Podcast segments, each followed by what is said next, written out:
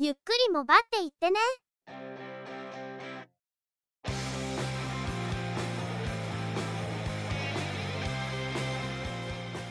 この番組はモバイル通信に関する技術や業界動向に関するニュース、 アイティー ガジェットに関する情報などを中心に取り上げています。テクノロジーには明るくないという方にもできるだけ分かりやすくお伝えできればと思っています。この番組ではチェビオ エーアイ による合成音声で声をお届けしています。幾分お聞き苦しいところもあるかもしれませんが、何卒ご容赦ください。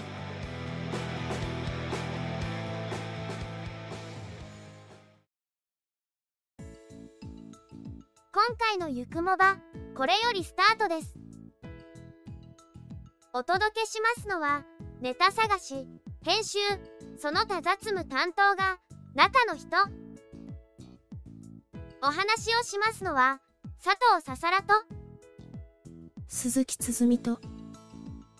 イヤです。ゆくもばだいよんひゃくろくじゅうろっかいです。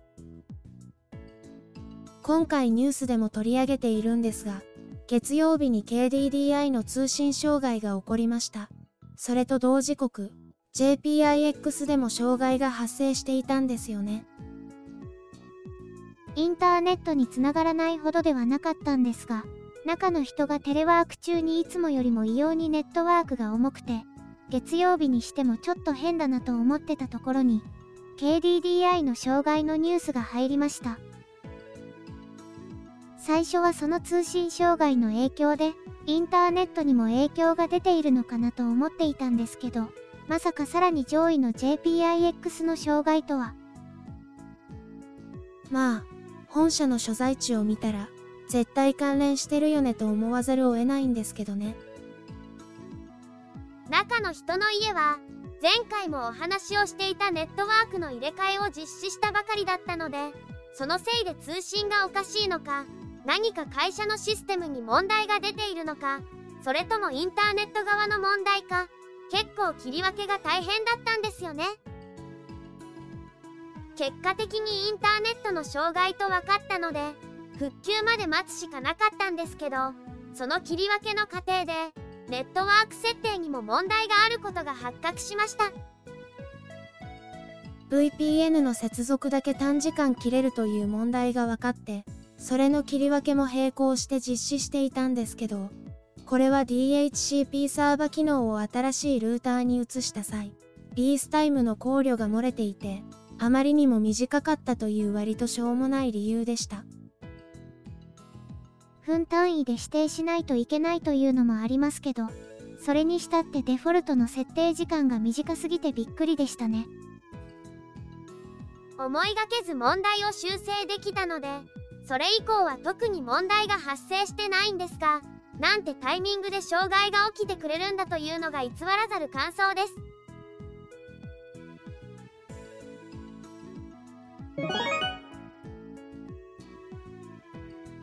それでは今回のニュースです。 ケーディーディーアイ はじゅうにがつじゅういちにちの午前しちじじゅうはっぷん頃から西日本エリアを中心として通信障害が発生し、その後全国に影響が波及しましたが、じゅうじじゅういっぷん頃に全ての障害が復旧したと発表しました。原因は設備故障としていますが、データ通信はしちじにじゅうきゅうふん、音声通話はしちじよんじゅっぷんに復旧したとのことですが、 au Pay や法人向けのサービスがじゅうじ過ぎまでかかった模様です。なお、通信サービスとはレイヤーが異なるはずの au Pay にも影響が及んだことに関して明確な説明はないほか、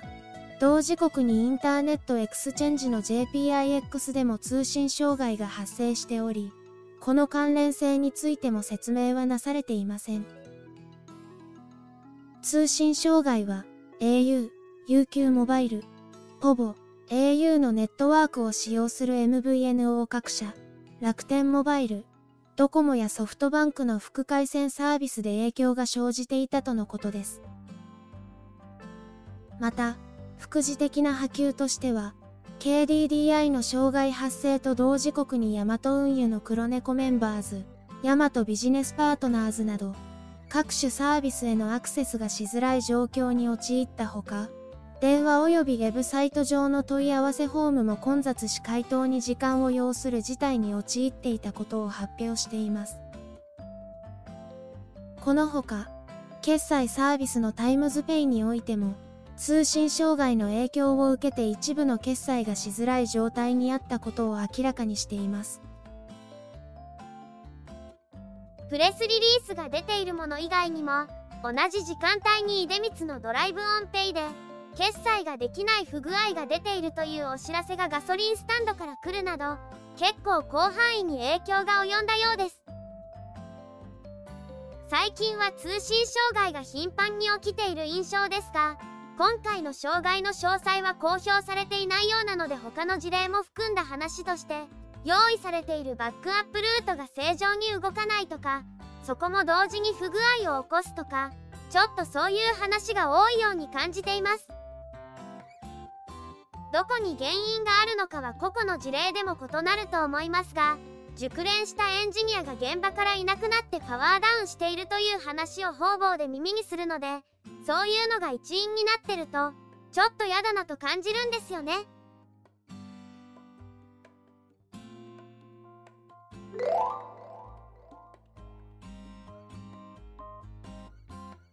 ゲオストアは、ゲオモバイルの一部店舗において、Apple 認定の整備済み iPad や、調備品 iPhone、iPad の提供を開始しました。調備品 iPhone、iPad は、バッテリーや外装が交換されたものであるとのこと。取り扱いは全国にじゅうよんてんぽ。製品の性質上、数量には限りがあるとしています。整備済みの iPhone を取り扱う事業者はいくつかありますが、ゲオモバイルもそこに参入です。最新モデルが高額になっている昨今、型落ちといっても数年程度で、ちゃんと部品交換などのメンテナンスを受けて安価に入手できるのならありではないかなと思います。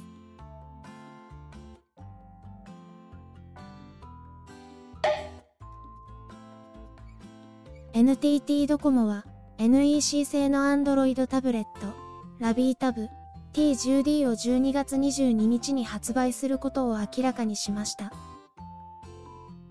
じゅってんいちインチ。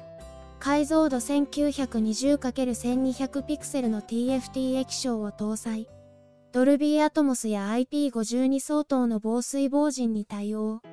顔認証によるフェイスアンロックにも対応しています。プロセッサははちコア、メモリーは よんギガバイト、ストレージは ろくじゅうよんギガバイト、ボディカラーはプラチナグレーのみの設定です。ドコモからの販売ですが、モバイル通信機能は搭載しない Wi-Fi モデルとのことです。レノボにほぼ同等スペックの姉妹機がありそうですが、類似したスペックのレノボタブ エムテン のスペックを見た感じ、プロセッサはスナップドラゴンろくはちゼロなのかなと思います。ミドルレンジスペックなのと Wi-Fi モデルということで、どのくらいの金額で販売されるのかは気になるところです。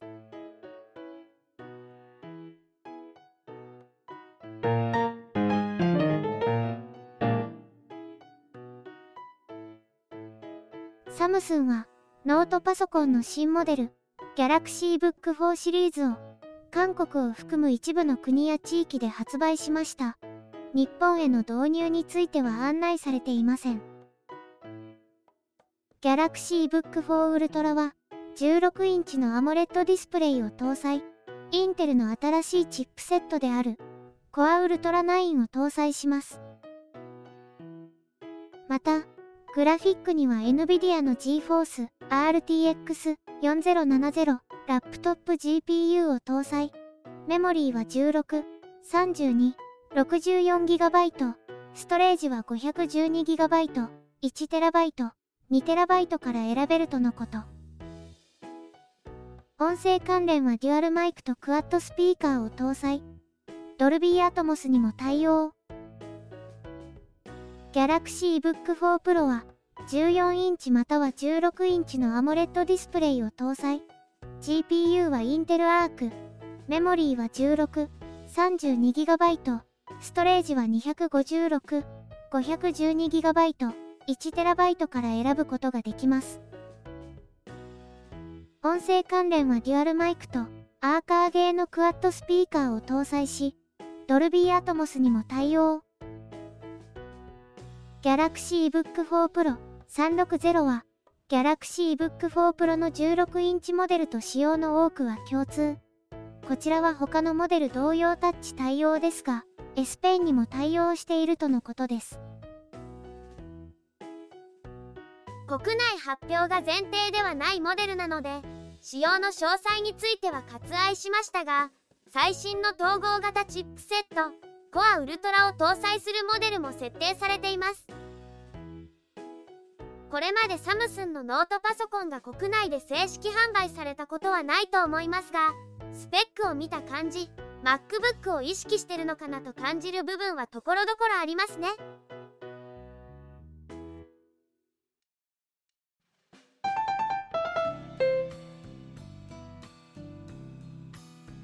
エヌティーティー ドコモはシャープ製のスマートフォン エーキューオーエス シリーズをドコモショップの店頭で即時修理を行う エーキューオーエス リペアコーナーを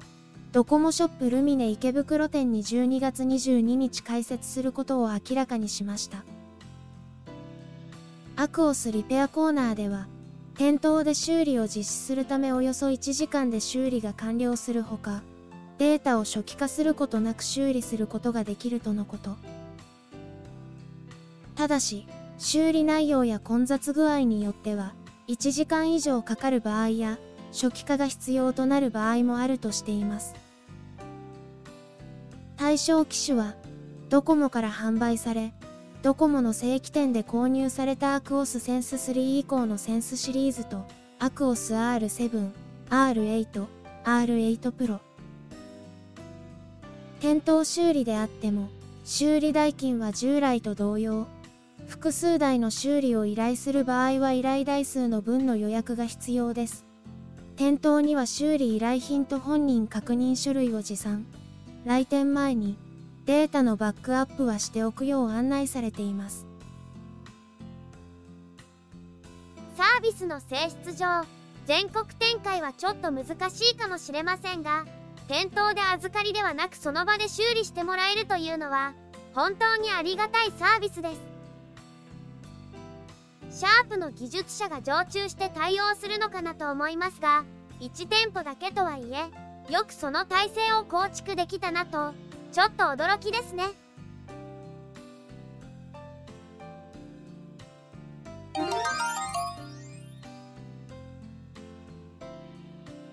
ドン・キホーテは、自社ブランドの情熱価格から、低価格ノート ピーシー の新モデル、ムガ、ストイック ピーシーファイブ を、全国のドン・キホーテ系列店舗で数量限定での販売を開始しました。今回のモデルでは、以前より要望が多かった日本語キーボードの搭載、 ユーエスビー タイプシー ポートでの充電、国内サポートに対応したとのこと。ムガ史上最高スペックを謳っており、 シーピーユー は Intel エヌひゃく、 メモリー はちギガバイト、ストレージ にひゃくごじゅうろくギガバイト、 せんきゅうひゃくにじゅう×せんはちじゅう ピクセルの じゅうよんてんいちインチディスプレイを搭載しているとのことです。従来のモデルは価格が安い代わりにいろいろと妥協しなくてはいけない、名前の通りストイックさを要求される感じでしたが、それでもだんだんスペックは上がっていて、その分価格も上昇していました。今回のモデルは結構価格も上がりましたし、ストレージも イーエムエムシー から エスエスディー になって容量もかなり増え、 シーピーユー とメモリー容量が大幅に強化されているので、もはやストイックさはみじんもないような気がします。強いて言うなら、バッテリー容量が少ないようなので、バッテリーでの利用がかなり制限されるところにストイックさを求めるべきでしょうか。日本語キーボードを搭載したとのことですけど、かなり癖のある配列のようで、おそらくベースモデルは ツーウェイ 製で変わってないんじゃないかなと感じています。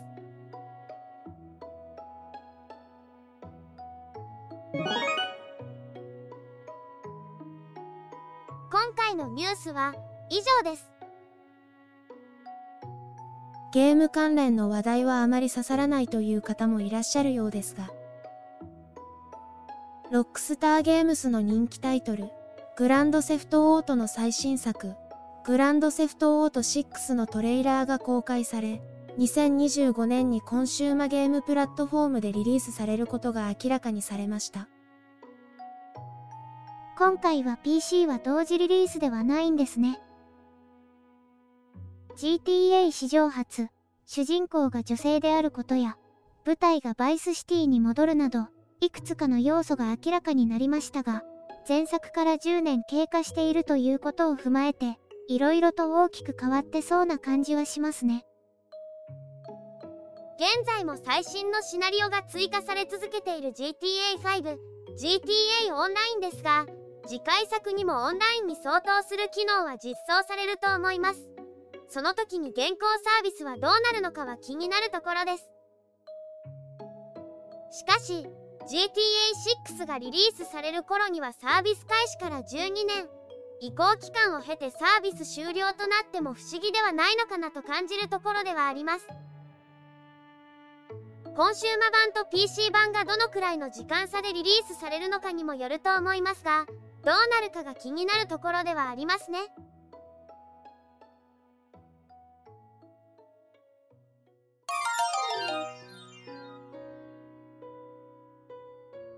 今週のゆくもばはそろそろおしまいの時間です。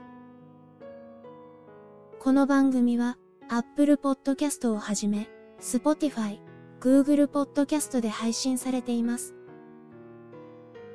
お聞きいただいている皆様とのコミュニケーションを目的として Discord サーバーを運営しています。ご興味がありましたらぜひご参加ください。また Instagram、Facebook ページ、X、旧 Twitter アカウントなどを運用中です。お問い合わせなどがありましたら、Discord サーバか X アカウントの ディーエム にてご連絡いただくと、早くお返事できるかと思います。ゆくもばはにせんじゅうよねんから配信をしていますが、過去に配信したものをゆくもばアーカイブスとして再配信を行っています。更新は不定期ですが、過去配信分にご興味がありましたら、ぜひお聞きください。フィードの配信範囲から漏れた最初期配信分についても、配信ブログに保管されていますので、もしよろしければ。それでは、今回はこのあたりで失礼いたします。また次回、皆様のお耳にかかれますように。ゆっくりもばっていってね。ゆくもばは、チェビオ エーアイ による合成音声で制作されています。番組の作成にかかる情報収集、音声編集、その他配信についての一切の雑務を担当するのは、中の人。番組アートワークなど、グラフィック作成協力は、中川洋山。声をお届けしましたのは、佐藤ささらと鈴木つづみとイヤでした。